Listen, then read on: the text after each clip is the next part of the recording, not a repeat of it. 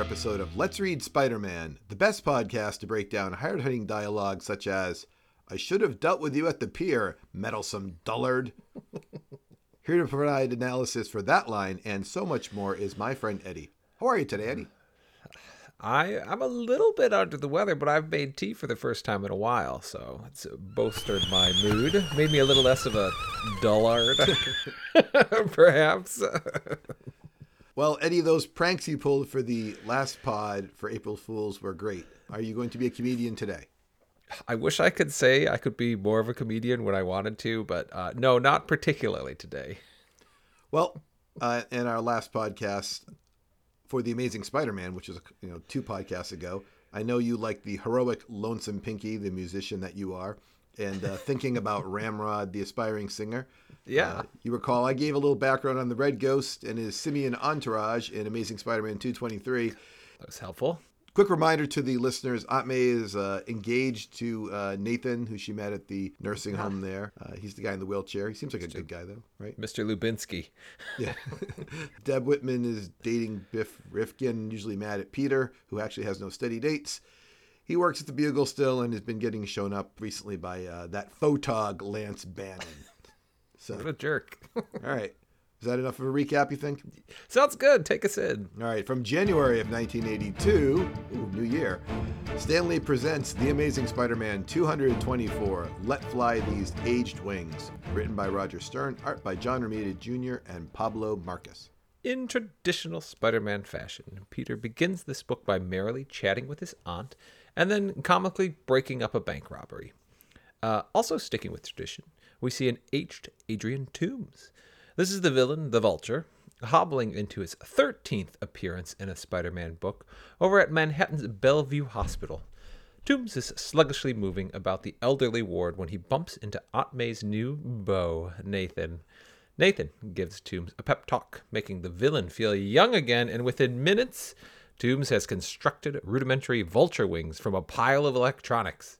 He knocks out his orderly and soars through the glass window to freedom. Hey, James B., did you know Spider Man has the proportional strength, oh speed, and agility of a spider? Do you think this is happening because Marvel thinks there are like new readers showing up every month, or is this a joke I'm just missing?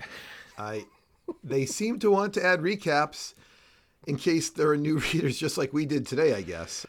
I'd also like to declare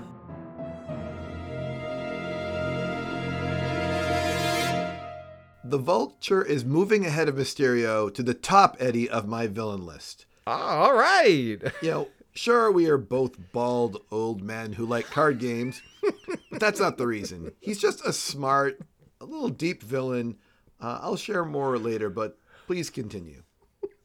The similarities, James B. Well, breaking news, uh, their listeners.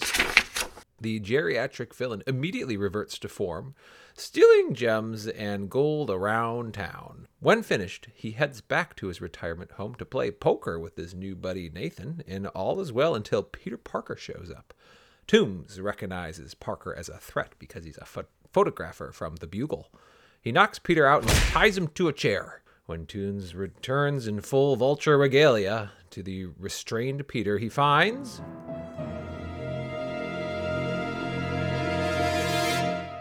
Spider Man. Yeah, I thought it was surprising the Vulture could take out Spider Man with the butt of a pistol. Spider Man has faced much worse beatings. It should be noted there are old people in bathrobes everywhere during all these scenes and the upcoming battle as well. If you can picture this, listeners. Well, during that battle, Nathan is briefly taken hostage by the Vulture, but in the end, the Vulture flies off and Peter returns to Aunt May and her fiance Nathan. What a throwback this book is. The Vulture plays almost the same role he always has, although his interjection into Aunt May's world makes for a nice twist. Yeah, he takes Nathan hostage and then lets him go because he likes Nathan. That makes him so much better than like Mysterio or Electro. He's got a little bit of depth there. Um, Yeah. Eddie, what's this you mentioned about the university you have in the show notes? What's going on here? There's a part where Spider Man is swinging about and he says he wasn't able to go after the vulture because he was stuck at the university where he works and goes to school. Uh, Since when are Peter's studies more important than fighting the vulture? Yeah, Eddie, I think that's in there just to imply the Vulture has been on a crime spree, and they want to explain the reason why we're not seeing Spider-Man stopping it or battling him over and over again. Peter does have a run-in, but it's with Lance Bannon and J. Jonah Jameson at the Bugle, which I enjoy. This is actually an excellent book. It checks all the boxes for me. If you want to argue with me, you can, but I think this book is great. It it's a little retro for me. Uh, you know, I like to see newish things, but you're right. It's nice to see the vulture and uh, kind of remind us what he's like and about. I'm just really surprised. Very few times in Spider-Man's existence has he thought his personal life, Peter Parker's life, was more important than stopping a supervillain. I mean, I can count no- on a few hands It's when one. this has happened. Yeah, I had to look that up as you're reading it. It's seriously, it's like one part of one panel referencing like other comics at the same time. He just says like, "Oh, the Vulture's been doing all these things, but I've been busy with the university." That's they just want us to know the Vulture did more than one crime. That's all it is. That's not really. Hmm. You're too hung up on that. All right, all right. Hopefully, it's not like that in the next book, which is from February of 1982. Stan Lee presents The Amazing Spider Man 225 Fools Like Us by Roger Stern, John Romita Jr., and Bob Wiacek. In the wee hours of the morning, two ambitious FBI agents are attempting to hunt down a psychotic killer when they are disintegrated by the flamboyant fool killer. James B., tell us about the appearance of our latest villain. So, Zorro has a cartoon show right now at the same time this is happening. So, this will make a lot of sense to people who were at the time. But if you don't know who Zorro is, he's a swashbuckling pirate character. Uh, so, this guy's in the Fool Killers in dark blue. He has a big dark blue hat, eye masks too. His belt and his gun are silver, but looks kind of like Zorro or the Lone Ranger, you know, with stuff Yeah, like that. I agree. Sounds good.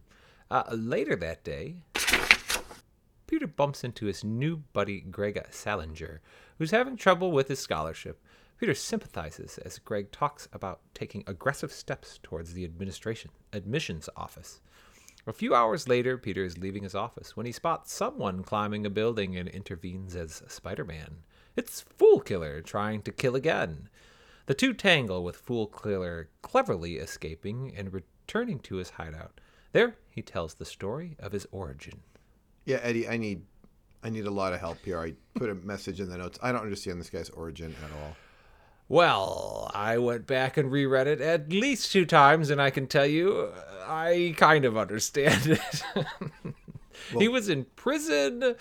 He was with this other guy who was a, fil- a fool killer, uh, Rory Richard. He says Man Thing helped him like find his path, and then it talks about once he becomes Fool Killer, he disintegrates the mystery man Omega and fights the defenders, and the defenders are too tough for him, and he's sad. Biggest surprise for me was that Man Thing has his own book. What is in that book? So this guy is his second fool killer? That's the way I understand. He's like taken up the flag of fool killing. Is the previous fool killer man thing now? I don't know about that. Is the previous fool killer like There's a reason why my summary said, "There he tells the story of his origin," and then I continue. all right, fair enough. fair enough. He's not going to be he's not going to be a like a lifetime villain. We're going to have to Phew. I'll just mention that he has a problem if somebody says like someone's a fool, he decides for that, oh, I need to kill that person because they're a fool. Or if someone says, Right. the darn fool gave me chocolate milk instead of vanilla, he'll go out and try to eliminate that person if somebody references someone's a fool. Just that's his big hang up. That plus, you know, anyone who is bereft of a poetic nature, he's very poetic, uh, supposedly, too. Well, the next day, Greg Salinger keeps pinging Peter's spider sense. Uh, I might mention Greg is an English major here. and the final clue falls into place when Greg calls Deborah Whitman a fool. Spidey eventually catches up with Fool Killer just as he's blowing up the Collegiate Post office. But it seems like Fool Killer has slipped through our webbed hero's hands again, he comes upon a vagrant in an alley that makes him realize he's the fool for trying to fight Spidey. Just as Fool Killer turns his vaporizer gun on himself, Spidey webs him. We end with Fool Killer exposed as a Salinger screaming for his own foolish death. I like seeing Deb Whitman and Jonah and Robbie have a sequence in here. It keeps it feeling related to the big arc of the Amazing Spider Man books. Although, mm-hmm. like the previous book, which I did enjoy, I mean, this is definitely just another one shot with no progression. Honestly, the order of the last five books can be flipped around and nothing really happens in any of them. No, these characters are coming back again, so it's not like you couldn't have just switched the order of these books. That always tells me it's not, you know, it's not that good when you can do that. Super important. I, I wish they would have taken more liberty with how Fool Killer's lines are written. You know, he's he says anyone's a fool who has no poetic nature about them. Why not write a lot of poetry for him? That that's by far the most interesting thing I find about Fool Killer is that he could have this intricate dialogue that takes place and it would have been more entertaining if Salinger, you know, they they like I said, he's an English major. We could have connected those dots a little bit. Had talked in some kind of similar cadence. Like maybe every time you saw him, he gave you a little haiku on the way out. Sure. oh well. Well, we'll tell Roger Stern that I liked his first book and you didn't like the second, and you know. The last book is not by Roger Stern. It's from October of 1981 because we're going to go back and cover an annual, Eddie. Ah yes. Stan Lee presents The Amazing Spider Man King Size Annual 15 Spider Man Threat or Menace by Dennis O'Neil, Frank Miller, and Klaus Janson. We open with the Punisher killing a small time near do well guru, forcing Spidey into action. With a mercy bullet and some gas, Punisher escapes, leaving Spidey dazed. At the morgue, the Punisher attempts to take a ring off the guru's body, only to be stopped by Doc Ock, who has no problem subduing the sharpshooter and walking off with the guru's body. Turns out the guru's brother had concocted a potent poison that Doc Ock tells the mayor he will use to kill 5 million people in New York City. Yeah, this book has that Frank Miller gritty style. It's like the 2022 Batman movie that came out. It's kind of a dark book featuring characters occasionally talking over newspaper clipping headlines. It's got that whole very noir feel to it. It's not usually what I like. I can appreciate it though, especially with the Punisher here. Speaking of the Punisher, Punisher makes his way into Doc's underwater headquarters, only to get quickly poisoned by Doc Ock. Uh, although the Punisher pretty easily defeats Spider Man, it was impressive the way he did it earlier. Uh, Doc Ock takes the Punisher out almost instantaneously. Uh, Spidey follows not long after, but instead of fighting or following Doc Ock, Spidey takes the time to whip up an antidote curing the Punisher. Meanwhile, Ock enacts his plan. He will poison the ink at the Daily Bugle's printing facility, killing its 5 million readers. Fortunately, Spidey shows up and the two longtime foes battle until Spidey traps Ock's arms in the printing machinery. Doc Ock gets punched in the face by Spider Man. For those who don't know Doc Ock, he's a regular man who has like a belt clipped onto him that has four super long mechanical arms, so he's got like a regular human body. His face is definitely his weakness, and he often loses with just a punch to this face by Spider Man. Well, Jay Jonah attempts to run a story after the battle about he, how he stopped Ock from poisoning the ink until Joe Robbie points out people may not want to buy a paper that might have had its ink possibly poisoned. We end uh, where we started with the Bugle publishing a story about Spider Man being a threat or a menace, only to receive very little interest from the public. It's a well written story, a lot of good a lot of good side conversations with the Punisher and J. Jonah Jameson and, you know, their morals and the things they think about. But it's not normally what I like, but I, I respect it. For an annual, it's a, it is a well written story. I, I think it's better than our average annual. I, I know we have Doc Ock, who seems to be like the annual guy. He's he's appeared in what our spectacular Spider-Man annual that wasn't too long ago, and I'm not super sad about that. He he he makes for a good annual character. And the addition of the Punisher in here adds in like a, a different flavor, and it, the Punisher feels a little different than he used to be, a little more sinister and effective. Except for, of course, when he's fighting Doc Ock, which I don't totally understand why he gets beaten so easily. Remember, the Punisher does not have his own book. He's not gonna. He still does not have his own. Book. Not to have right it now? for another, I don't know, four or five years. So he still like just appears in Spider Man. Like that's his only home. So he he's glad to show up. I'm sure people enjoy seeing him here. Speaking of the Punisher, Eddie, uh, I think it's Yeah. time for our sponsor. I'm ready. Eddie, I know that you're familiar with mercy bullets, the safe way to shoot people. Well, that same technology has been applied to other parts of your life to make things safer. Uh, you may recall Frank Castle has an entire line of affordable, everyday Mercy products. You can sign up for a yearly membership for $129 you'll have access to that catalog. Eddie, today we're going to feature a special home version of the Mercy products. That's right, only members can indulge in Mercy homes. Eddie, I can't recall, I'll just assume you remember. So we'll continue. Uh, Eddie, homes are always safer with no stairs. So all Mercy homes are one flight and uh, keeping them nice and safe.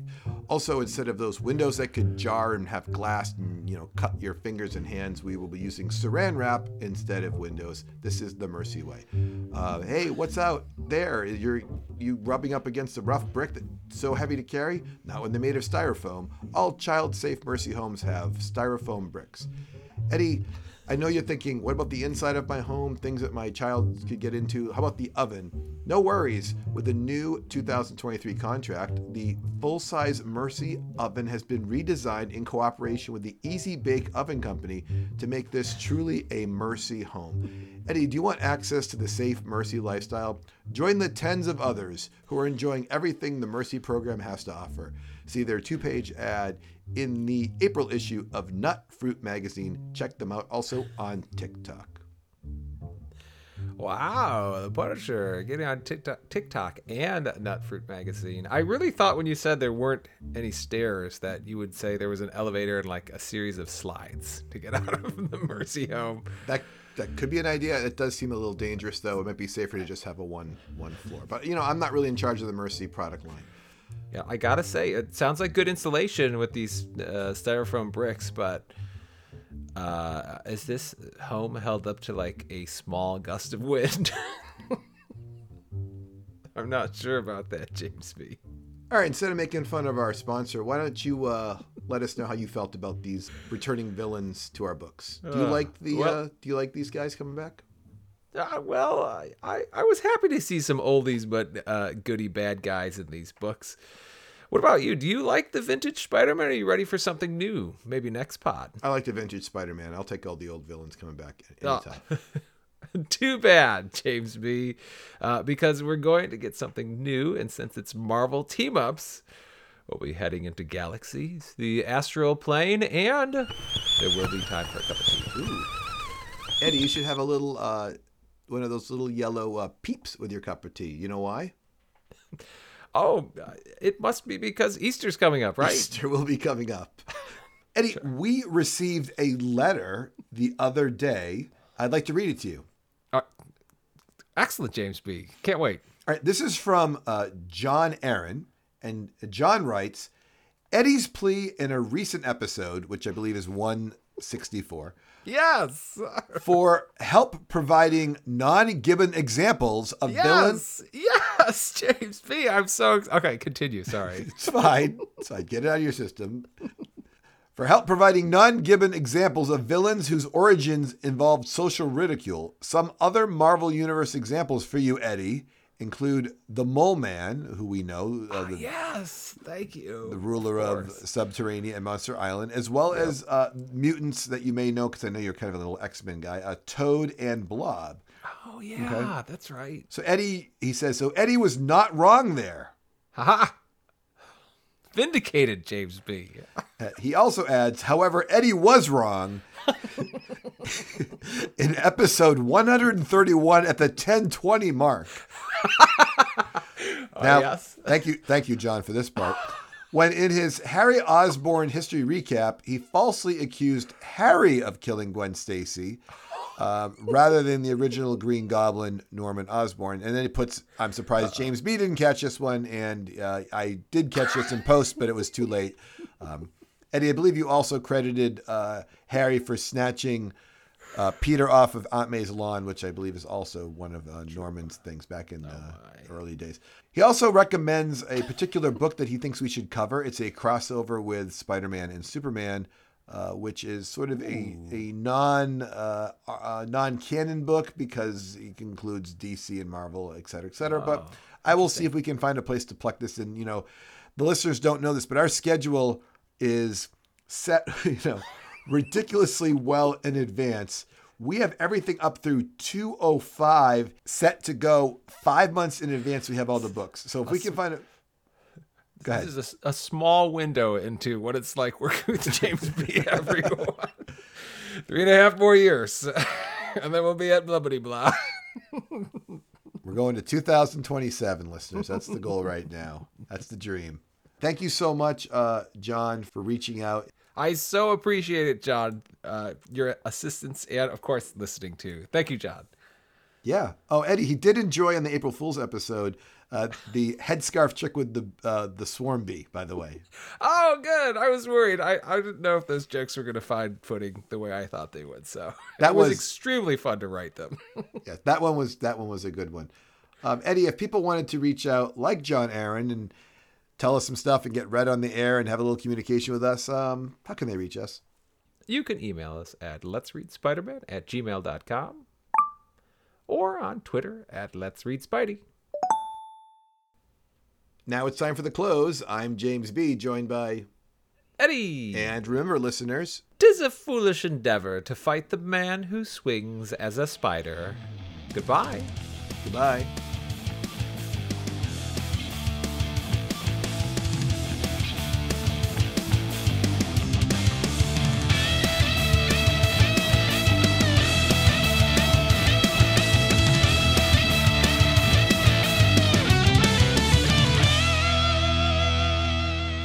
I want to talk about the bonus pages in the annual, which you never ever cover in your summaries.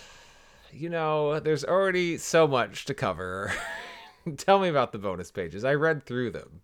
So at the end of annual 15, they have a list of the proportionate strength of like 30 Marvel heroes ranked. I, I saw this and I, I thought it was funny too because they they kind of open it up. They like say, if you think you know we're wrong, then write into us and tell us why we're wrong. But I I did read all of this because I thought it was pretty fascinating too. And I thought there was only one character that's very not in sync with the MCU. Okay. You know, hitting some of the highlights. It has the super heavyweights, and I'm not going to list every character, but I'll give you the ones that we all would maybe know more familiarly. Uh, this is where Hulk, Thor, and Iron Man are actually in the super heavyweight categories. Uh, notable characters in the heavyweight category would be Namor, the Submariner, there, and their Vision's also there. And then the super medium weights has uh, Valkyrie, She-Hulk, Power Man. Uh, and this is where Spider-Man is. He actually says, "This is my strength class, folks. A nice bunch, really. None of them have my amazing speed or agility or the spider-like powers." Um, yeah, whatever. Ghost Rider's in there too, which was kind of funny. And then he has the medium weights. So these are people that are that are less than Spider-Man, okay? And it only only has like these loser heroes like Nightwing's in there. It's like Spider Woman and Beast are here, whatever. And then the lowest tier at the very bottom has Wolverine and Black Panther and Daredevil, and then right in the center, the lowest tier, Captain America. because they want you to think Captain America is like a normal man who's like really talented, like you know. Super I mean, he's strong. got Ka-Zar over here and like power. He's, mean- he's not. He's better than this in the MCU at least. the the way I understood that that category it implies that like I if I worked out and had really good genes could be as strong as any of those characters because I'm just a normal it says that you're in the normal human range. You look at all these people and you're like, okay, but Wolverine and Captain America are here. Like, Uh, there's just no way I could ever go toe to toe with either. of I mean, Wolverine has adamantium inside of him, and Captain America has this, you know, the super serum formula. I mean, that's why they're not really. But whatever. It's this is how Who's they the character you said did you didn't think Captain America does not belong down there. He is. Oh, He's not oh, weaker see, than I. Nightwing. Okay, I'm sorry. no way. Nightwing. I don't know anything about Nightwing, and I don't think I ever will. So.